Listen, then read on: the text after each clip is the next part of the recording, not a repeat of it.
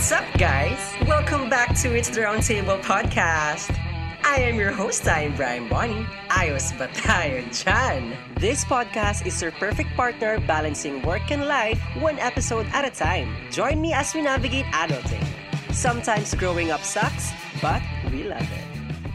Hey to another episode of It's Table podcast. Hi Katable. So this episode is just a continuation of what we have talked about yesterday from our last episode. Um, we just define what are, you know, the common signs of having commitment phobia. So right now in this episode, let's talk about where does this fear came from. Number one is we have people have fear of abandonment. Some in your past or in your present may have emotionally and physically left you on your own, creating trust issues. This one is very common to a lot of people right now. Kasi yung trust issue na yan, di ba, hindi naman na yan bago sa atin. Lagi nang naririnig yan sa mga movies, sa mga series.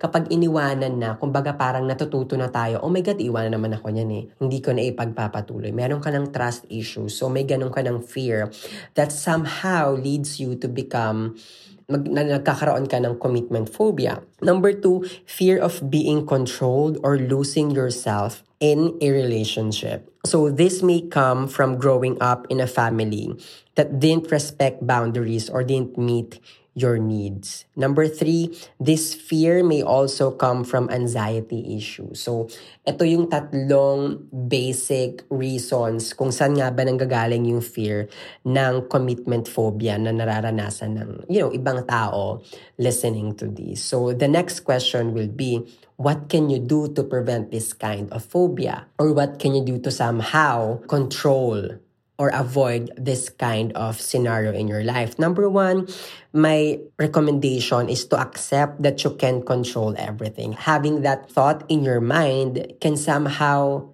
help you, kahit baby step yan, na you can control everything. Every relationship is a gamble, but if you have that healthy and good connection, it's good to be brave and take the leap of faith. Sabi nga sa movie na Sid and Aya, ang pag-ibig daw parang sugal yan. So kung hindi mo kayang sumugal, wag na talaga. At the first place pa lang wag na. Kasi number one, unfair sa partner mo. Kung ikaw simula pa lang alam mong two months lang yan or three months, while the other one or yung partner mo, iba yung level, di ba? It's really unfair to them. So think of that and somehow be guilty kapag pumapasok ka sa ganong relationship.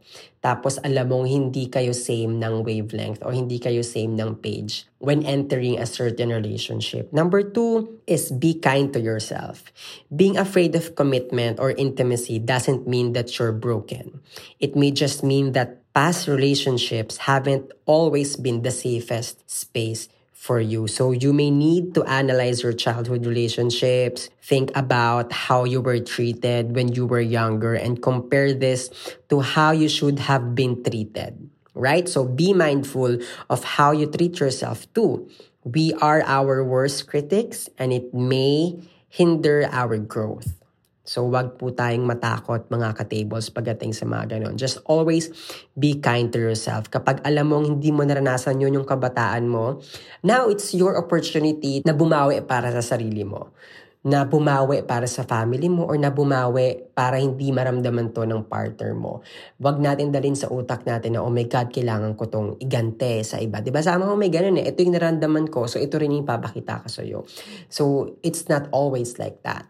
Think of it as an opportunity for you to improve those feelings or to improve those treatment kung paano ka nga ba dapat trinato from the past and gawin mo to sa present relationship na meron ka today. Three, ask for help. Of course, kapag alam mong super hindi na talaga siya may iwasan, talk to your support system, talk to your friends, or better yet, talk to a therapist. Don't be afraid to dive deep into those ingrained beliefs and behaviors. And always remember, Katables, with all these suggestions and recommendations from me and my team, of course, of Catpin Podcast Network, at the end of the day, I just really want to make sure and put this thought in your mind na having commitment issues doesn't mean that you're going to be alone forever, right?